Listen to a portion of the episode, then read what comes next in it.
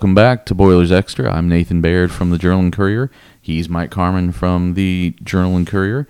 Wearing the headphones today, we're, we're breaking him in on uh, m- more producing duties here as we go forward into the, the 2019 football season. This is frightening stuff. I feel like you're the you're the backup quarterback wearing the headset and uh, running in signs and Soon to soon to jump into the game though, because uh, you won't be here. well, that is You broke your news yesterday on Twitter that is happening. and yes. uh, elsewhere, uh, will be- social media. So for those that haven't caught it, bring everyone up to date on your situation.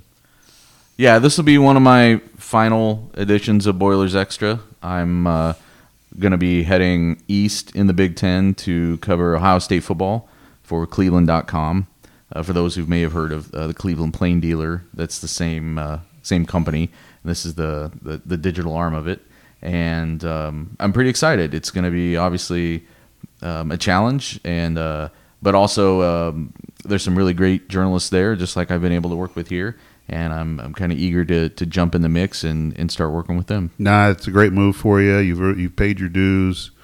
Um, you've done excellent work here across the board, starting in high schools and then Purdue men's basketball and also Purdue football and other Purdue sports as well as and other community stories that have popped up occasionally. I mean, you've you've been uh, you've been it. You've done a great job, and uh, it's uh, it's a good advancement, and uh, uh, you'll do great. And uh, hopefully, in uh, 2021, when Purdue plays Ohio State, one of us, maybe both of us, will still be covering our respective uh, programs at that point, or neither one of us might be around for that game. We can have a reunion Boilers Extra in the That's true. Ohio Stadium press box, or no, in, no, or in your In your, my rental your- car. your car outside. Yeah, um, you know I screwed up my social media announcement, and I even sent it to my fiance ahead of time, who also is a reporter, and uh, I said something about I've been here since 2015. It's actually 2005.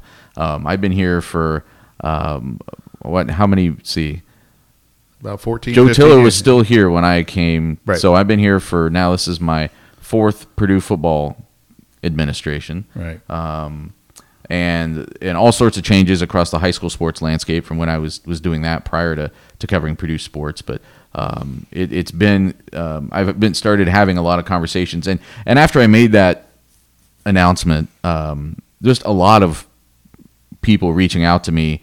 Um, some of them about you know covering high school sport or covering I should say Purdue sports, Purdue basketball here for the last few years, but then also just former high school athletes reaching out to me and um, you know wishing me luck and, and congratulations and all that stuff. So uh, that's been really gratifying. It's been really fun to, to reconnect with those people and um, I'm gonna I'm gonna miss it. I'm gonna miss this area. It's been I've lived here longer than I had lived anywhere except I guess growing up um, back home, Central Illinois. So to be here, you know, 14 years is a pretty significant part of my life, and uh, we'll, we'll see what happens next. No, this is a, I, I believe this is a fertile ground for stories, not just Purdue stories, but Yes. know, our community in general. Even when you get past the, the high school ranks, when you have when we had the Colt World Series here for for many many years, and other events that would trickle its way into town, and just stories that happen, you know, the men's city golf and other other things that happen throughout the, the course of the year. I this is a this is a fertile ground for to cover sports. I mean, it just it just is, and part of it is because you're in a Big Ten community, Yeah. and that helps. But you know, I, I've always I've always thought that since I started at the paper as a freelancer more than 30, 30 years ago. I got you beat by two football coaches, So, by the so, way. so 2005 doesn't seem like that long ago to you. Um, I was just like in the heyday for me at that point.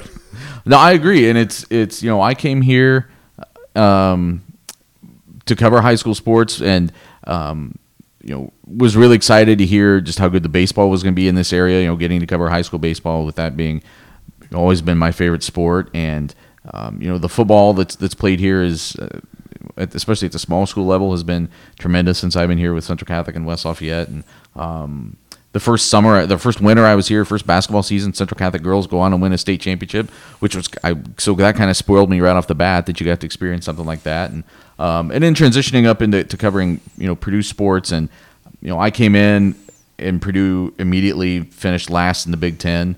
and so I'm kind of thinking, you know, what have I walked into here? But you know, uh, but that was also at the same time they were bringing in now what is now kind of a storied class of, of guys who, who turn things around and to, to be able to be around and document that the last four years and, and get to work with um, you know I think Chris Forman throughout the Big Ten is a really respected SID. Matt Painter is a good coach as far as dealing with the media. That whole staff really is uh, you know accessible and sane and you can't say that both of those things or sometimes even one of those things about most of the coaching staffs that um, from what i hear from other people so um, yeah it's been a great experience and um, i look forward to the times when i'll get drawn back to west lafayette although from a football standpoint that's not going to be for a while Right. 2023 maybe Maybe I, I don't. i can't remember I looked at 2021 today, and that's because somebody in the office had a question about next year's football schedule, and I just happened to notice that uh,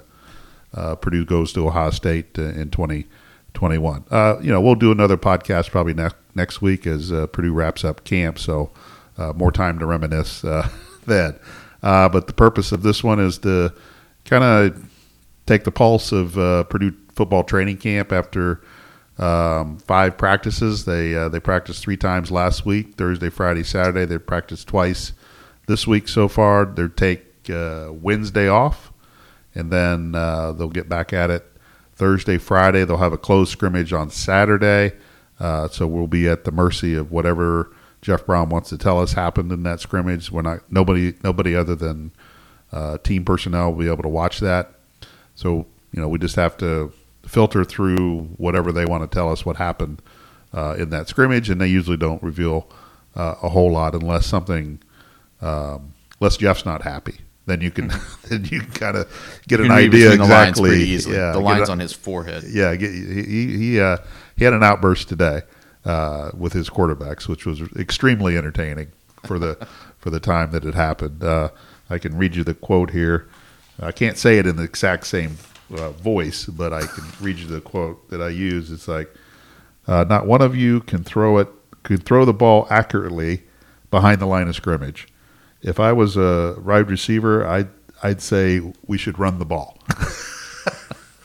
that is about as uh, there was more. damning There was more to it. Uh, there were not any cuss words in any of it, but he, he's what he likes to do when he gets really bad is say that, stop, turn around, walk a little bit, and then get right back into it again. Hmm. And and the quarterbacks were off doing some some some sort of drill, and he's like halfway across the field, still yelling at them. Meanwhile, he's walking between the practice fields, and everybody just kind of gets out of the way. And then he goes to the stands. Nobody's going to approach him at this point. He's just blowing off steam. You can tell he's looking at his play sheet. He wants to say something else, but he doesn't. So it was it was entertaining. It was not quite at the level of his uh, second or third day here when he unleashed a tirade of words that had never been heard in that complex before. It was quite entertaining, but he uh, he kept it all clean today. But he wanted to get his point across. I think that the quarterbacks were a little bit more accurate after that. They were having trouble like just throwing the ball, to, short passes to like running backs or slot guys or tight ends, kind of behind the line of scrimmage, and they were throwing the ball behind them, interrupting their stride, and just it was not a, a good start to practice for the quarterbacks today. It seems he he uniquely, I think, has a good perspective on because he is a quarterback. So I think you know, in every every coach talks about this. So Matt Painter has talked about how he's tougher on point guards than he is on other positions sometimes, and part of it is because of the responsibilities, but part of it is because he was a point guard, and and he'll he'll say he wasn't a very good one, but he was a pretty good one. There'll be a he- lot of people that will agree with him on that. well, but he he was good enough to to play a lot of minutes at a Big Ten university. and but he knew where the ball needed to go, He knew his- and his name was G. Rob.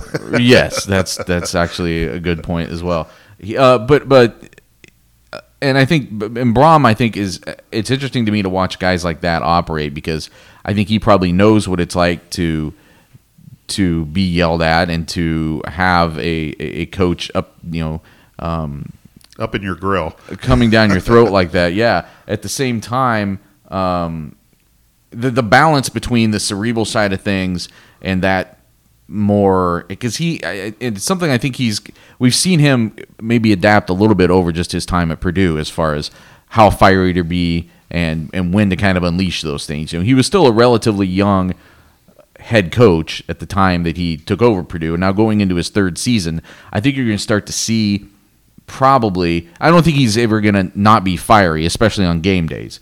But I think you're probably going to start to see over time, as we've seen with pretty much every other coach who kind of has had that at times fiery reputation, you'll start to see a a change happen in him. I'm not going to call it a maturation. I think it's more just a knowing when to pick your spots. Um, and I think you've already seen that over the course of if you go all the way back to his playing career, his personality has changed somewhat in becoming the man he is now. Well, he's just whatever happens to him when he steps between the white lines and he gets on the field. It's it's you know we've seen it for three years now, coming up on three years that there's just a change in the guy. I mean, I, I remember you go back. Um, it was the I want to say the first home game in 2017 against Ohio. You know, they blew him out, but a, play happened because I I noticed it when I went back and watched the game that he's yelling at one of he's yelling at somebody on the Purdue sideline. Might have been one of his assistant coaches. And might have been one of his blood relatives.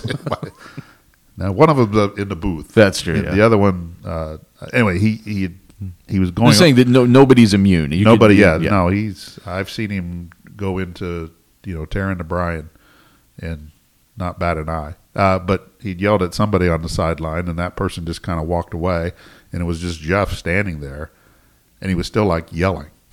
I don't think he was yelling at anybody. He was just kind of blowing off his steam. Yeah. And but something happens to that guy when he gets on the field in a competitive situation.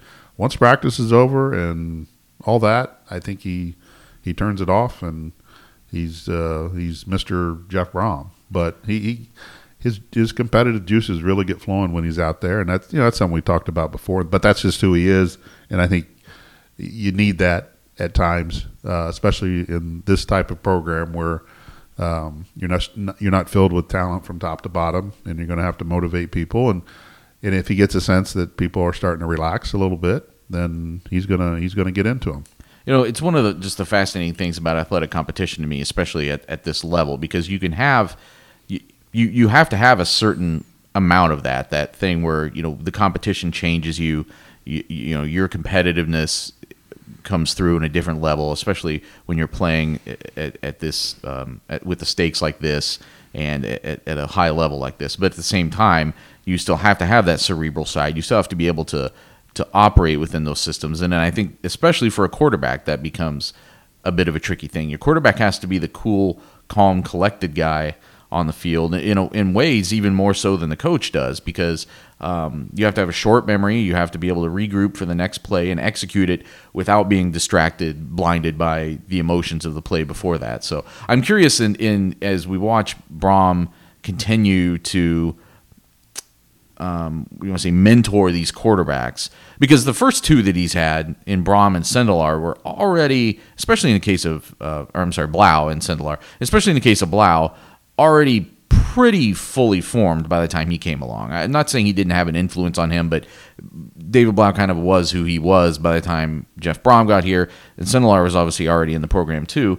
And now with some of these younger guys, how many of them will will this personality kind of influence them as they grow into the junior senior quarterbacks? I, I would say that he had a tremendous influence on David Blough, even though David was you know had had played, had experience, but uh, you saw the turnovers go really you know going down, and mm-hmm. you know to me that's a lot. You know, a lot of it has to do with the throws, but it's also decision making. Yeah, and you know as you as you know because you were around uh, whatever the year he had 25 some odd turnovers. He threw a lot of yards for a lot of yards and touchdowns in a very inefficient way. Right. And a lot of that is produced behind. He's trying to make a yes. play. Yes. Um, and offensive line was suspect. right. So you times. you're um, you know some of those numbers get skewed a little bit, yep. but the, they they were real and it happened. And then once I think Jeff came in, David kind of you know just made better decisions. And I think saw last year.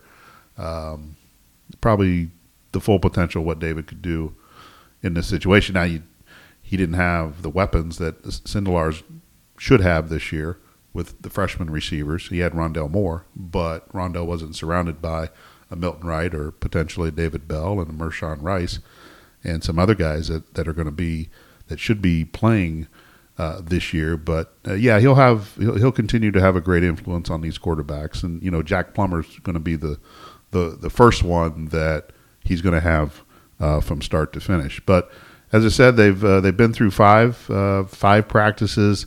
Um, there's not really, to me, one big storyline out of practice so far, other than uh, still haven't seen David Bell. He's still dealing with a hamstring hamstring injury. Rondale Moore's been out. He's only practiced twice. Rondale Moore says he's fine, and that he's got more coaching cliches than coaches when it comes to this stuff. And you know, if he was fine, he'd be practicing. And some of it is just managing and maintenance, and I get that because Rondale doesn't need to be 100% on August uh, the 6th. He needs to be ready to go on August 30th, and he's a guy you're not going to have any questions about uh, when you get to that first game. But you know, you worry how long David Bell will be out, and Mershawn Rice still hasn't um, practiced other than maybe Thursday and part of Friday. Uh, so, and these are these are guys, especially the two freshmen that they they've been counting on uh, to uh, to play for them this year. You know, Lorenzo Neal still hasn't practiced. Um, there's there's some other guys that are still still out. Uh, you know, Giovanni Rivera went out the other day. He hasn't he hasn't got back to practice. Kai Higgins went out yesterday. He did not practice today. So you're you're piling up some injuries on a in a on a roster that doesn't have a lot of depth to begin with. And well, I mean, not only it's not just a depth thing, but those are you're you're naming guys who are the critical guys for whether this team is successful this year or not. Right. You need yeah you need all your pieces in place to to these make are frontline guys. Run. Yeah, they're frontline guys. I don't, but I also don't think any any injury that they've sustained at this point would want would, is one that would keep them out for the season. Uh, it's just you, you're dealing with some tricky injuries with hamstrings and you know some other stuff, but uh, there's no, from what I've seen, no no season-ending injury yet yeah. that's going to keep somebody out. I think David Bell eventually gets out on the field, but is he going to be able to get out on the field and be prepared and ready to go for that first game? This is where the tricky thing of, of reporting on camp kind of comes into play sometimes because it's it's definitely newsworthy that these injuries happen but they're also happening in um, behind. There's a certain amount of this that's happening behind closed doors. How much of is you know the fact that some of these guys don't practice the next day is because they couldn't, and how much of it is because it's August sixth and they would rather be they don't need to right they would rather be cautious with the injury than not and then you sort of watch that develop over the course of camp i remember i think it was 2016 um, where Da'Wan Hunt had gotten banged up or during camp, and it just kind of kept lingering and lingering, and then all of a sudden now, and then it started to grow in importance because they had no other cornerbacks right. to play for that team, and I don't think he was ready for the start of the season. I think it was one that lingered into the first few weeks of that year, and um, it was an issue. So it is something to keep an eye on, but I would caution the people who are reading and listening. Um, it's one of those things where don't overreact to any given day, especially this early in camp. I, I, think you start really paying attention to it about 10 days before the first game. Yeah.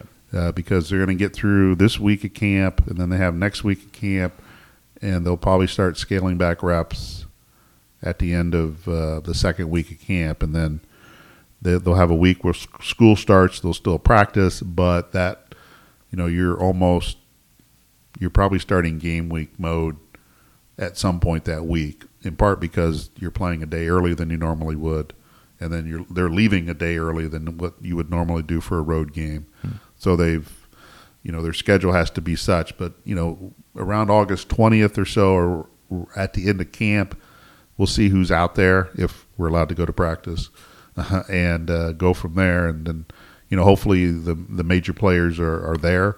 Uh, because I think you know Purdue needs all of its weapons to, in order to, to go to Nevada and and win a game. I mean, they they can't be uh, severely uh, shorthanded going on the road uh, in that kind of environment and, and expect uh, expect to win. Even though Purdue's a nine point favorite right now, which is you know kind of a sizable number to to cover, but um, you know Purdue needs all all of its people. But you know, camp has been you know we had a we had a fight today, probably the best fight at camp uh, between Grant Hermanns and Anthony Watts. And uh, there was a nice little free for all. I don't think anybody landed a punch, but a lot of a lot of players got involved and were pulling players off, and it, it appeared that Her- Hermanns was going to go, you know, make amends in this thing with with Watts, and he, he approached Watts afterwards, and Watts is kind of shoot him away like a fly, and then they had, you know, then they had to go to their corners and stuff, and what you know, I, I'm not going to get in Hermanns' mind, but he was, you know, he's a captain now. He got involved in this scuffle. You know, was he being the captain and saying, "Okay, we're good now," or was he was he uh, igniting another fire, Right, right. or so to speak? But uh, they've had some camp stuff, which happens, and it's it's okay. It's part of it, and it's, It's good. football, man. It's Uh, football. It's uh, it's a it's a hard game, and and you, you know you, you tempers fly. Everybody's trying to win a job. You, the other thing with this camp, more than his other, uh, the first two combined under Jeff Brohm, there's more competition here because the freshmen are better. They're, they're more talented, and everybody knows it. Everybody sees it. So people are, um, you know, people's uh, guys' jo- jobs are on the line. They're, you know, guys who think they're starters, you know, may not be starters uh, because of of the freshmen. So you have an increased level of competition. But I, I wouldn't, as of this point, I wouldn't say that we've seen more extracurricular activity than normal after five practices. I, I don't think it's out of whack. That's just, and today was the first day of full pad, so you, you had a little bit more contact happening. You had some more, some more tackling, just some more hitting going on. Uh, so, and who knows what these uh, um, guys have been talking about in the locker room since they started camp and what trash they're, Well, yeah. what trash they're throwing at what who's throwing down the gauntlet to whom at dinner or whatever. But you know, it's part of it is competitive, but you know, everybody's everybody's uh, got their ego involved. But uh, so far, so good uh, on that on that front. All right, so we've checked off the best quote of the camp and the best fight of the camp. Five days in, five practices in. Um, speaking of position battles, is there is there one that really kind of has your eye right now? Is like a, a head to head position battle that is going to potentially really impact one of these lineups? Um, I have to think about. It. Give me give me a moment uh, to go through this On the spot. on the spot uh, kind of uh, question there. Um, as I as I as I go through um, the positions, you know, th- there are battles. Um, uh, you know, the, the the one question is Milton Wright's been really impressive as a receiver, an outside receiver. I mean, he's- been impressive enough that he'll play, and he should start right now. Um, I guess where where does he fit in the receiver mix right now? I would say he would be starting, uh, but but can can he maintain that through the rest of camp? He's made some great catches. He he, he knows how to get up there and get it get a ball out of the air. Um, and he's big enough and he's physical enough and he's tough enough to to, to ward off uh, uh, defenders. Um, you know the offensive line. Um, you know I don't. they- They've used the same lineup for four days. Now, whether this is going to be the lineup they used when they started in Nevada, we don't know yet. Right. Uh, I think they're pretty well set at center with Viktor Beach, and then the two tackles, and then guards have been DJ Washington and Alex Criddle, but there's been really no rotation on the on the first unit type of line. The only changes they've made in practice is that Will Bramel will will go to center, and then Viktor Beach will go to right guard. Um, I just probably getting another center ready to go in case something happens to Viktor or something happens to a guard where Right. Viktor has to move over type, type of thing. But as far as you know, a, a key number one position, you know, running back is interesting. Um, you know, I think you know I thought Tario would be your number one, but Horvath was kind of involved early. Um, you know, the, uh, the freshman uh, Jawan Hewitt and uh, King Doerue. Um, I don't know if they've made a big move yet in camp uh, to to to really get in uh, get into that situation. So um, you know, there's not. I don't know if there's really one. You know, then you look at the defensive side. You know, they're trying to build some depth on the defensive line.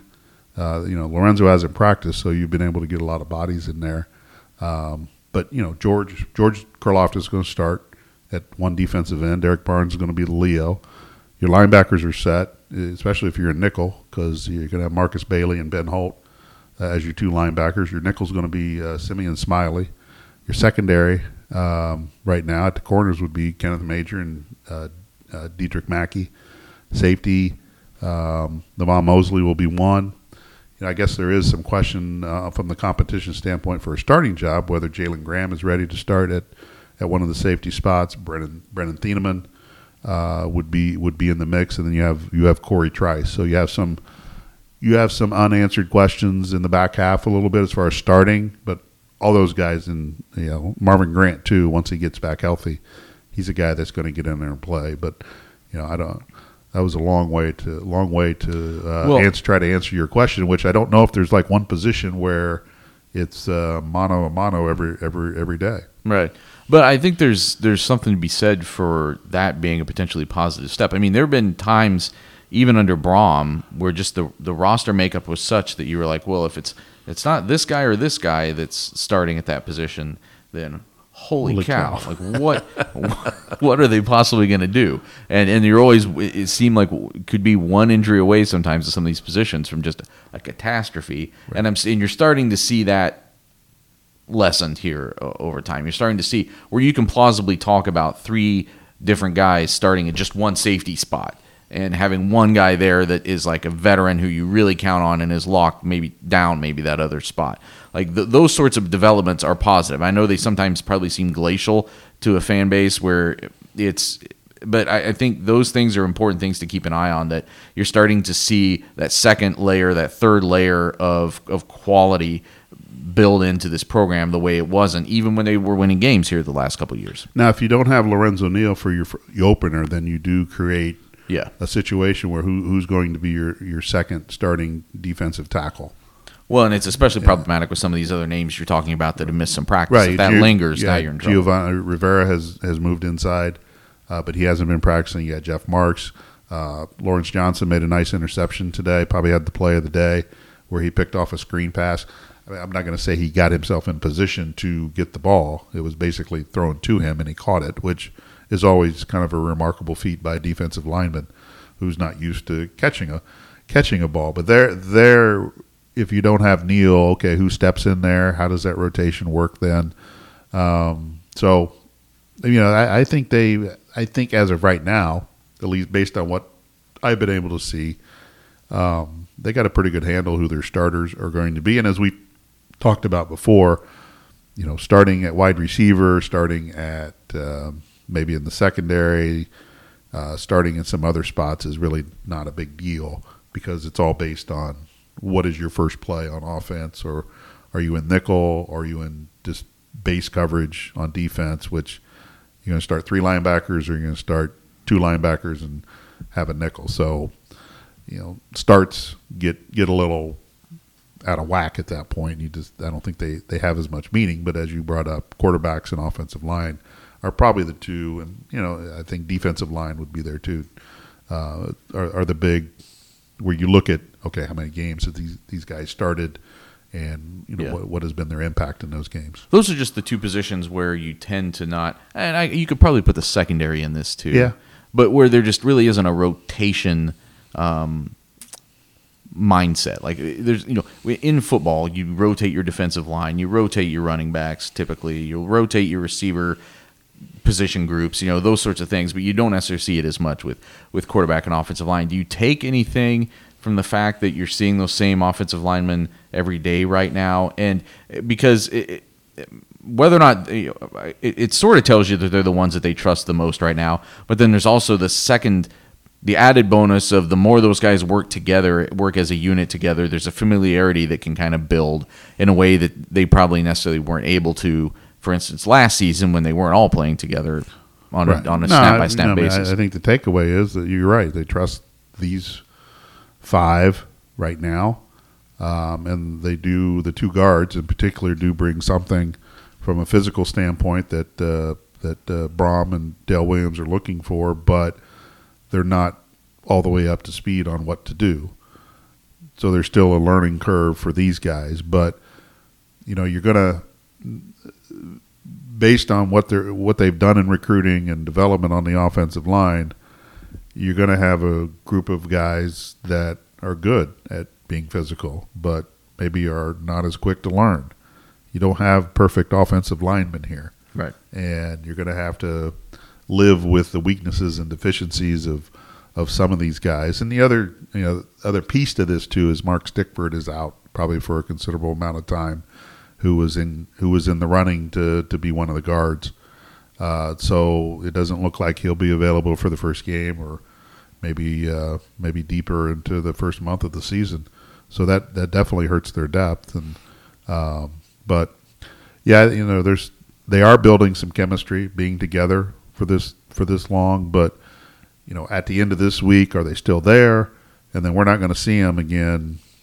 You know, I hope we get to see them once school starts and find out if they're still there. But there's a chance we may not see be able to see practice or see what's happening until they show up at Nevada on August 30th. Yeah, which is, by the way, as we talked about before, that's kind of the standard anymore. I mean, we the what you had a couple years ago at Purdue, where we were able to literally watch every single minute of that they did on on certain days. not the norm. Um, it's not the norm without And you're going to a football. program that doesn't al- doesn't Right. allow it. I've actually I've actually been told, yeah, I've actually been told Ohio State not that different than way Purdue is right now is in terms of access. Hopefully that continues because really, again, in the long term, it's not that bad. It does help us if we get to watch every single minute, but I don't know that it helps the team, and I understand why they they don't necessarily think that way. But it is interesting now because it used to be you knew whoever you saw on Wednesday, barring some kind of a freak injury on Thursday, and those did happen on occasion. I think there was who was it, Ja'Whaun Bentley that Yeah. knee tear an ACL, um, in in just like a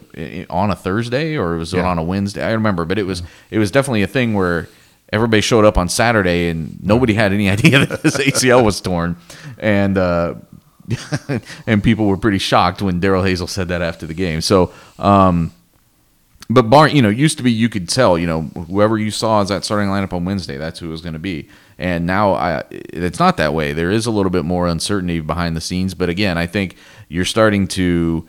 There, there's reason to be more confident in whoever that ends up being, being a competent guy. The one exception actually might be the offensive line. We still just it still hasn't been proven there in the way it has at other positions. Right. Still a long way to go in camp, and um, there's still some some things to figure out, and some guys that need to get on the field to to see what they can do to to really get a clearer picture of uh, of uh, what this team might be able to accomplish this year. And everybody keeps asking for a record and stuff like that, and I keep telling them. "Ooh, I got to see the offensive line. I got to see how they hold up in that first game.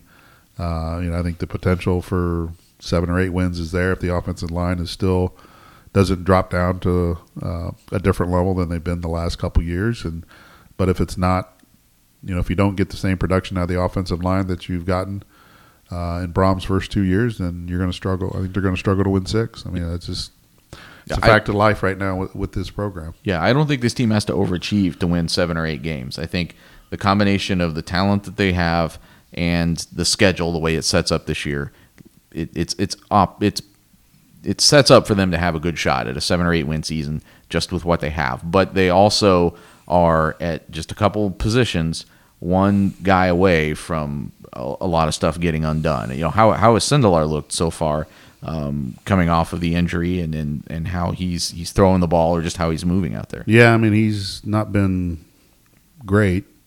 He's had his moments, but uh, you know, today really none of the quarterbacks had had a good had a good a good day. So we heard. Yeah. So so everybody every- living everybody, even within the neighbors heard. half a mile of Vimal Complex heard. But yeah, he need, he probably needs to take a step too a little bit, and you know, and some of that is the offensive line a little bit, and then not having your full fledged group of receivers out there. Sure. I mean, you don't have number four out there to say, okay, well, okay, you're my safety blanket, go make a play, Yeah. type of thing. And uh, that was my fumble. oh, okay, did you fumble something? I did. Yeah, we're not going to cut that out. We're going to continue on. That was a fumble lost. All right. Well, we need to wrap things up on this edition of the Boilers Extra podcast. Nathan has some. He's still working for us, so he has he has to, he has an assignment he has to get to uh, tonight. So um, uh, we'll we'll be back next week. We'll do another edition of this next week, probably uh, around the time that they take a break. Heading. I mean, we'll we'll learn a little bit on the close scrimmage on Saturday. We'll learn what they tell us, uh, and then we'll get into the next week as and try to, to deduce as much as we can out of uh, not being able to watch practice and see where see where things stand. So uh, I'm Mike Carmin. Uh, you can follow me on Twitter at uh, Carmin underscore JC. You can follow Nathan at uh, N Baird JC for now until he changes it. I'm thinking about just leaving it, and whenever somebody asks me what the JC stands for, I'm going to come up with a increasingly ridiculous answer: just cause. juggling cantaloupes, and juvenile I like- I catastrophe. like- just some other, Just cause. just cause. Yeah, Yeah. not you don't need the B and E. Just- Just cause. uh, but anyway, subscribe to this podcast. I assume if you're listening, you've already done that. You know more about that than me, so you can tell people how to subscribe. Oh, just um, you know, find the link that we put out um, on Twitter um, or or on jconline.com, or just really go to where your podcasts, uh, where where you can find your podcasts, and uh, search for us, and we should be there. All right. Thanks for joining us. Uh, we'll be back next week with another edition of Boilers Extra.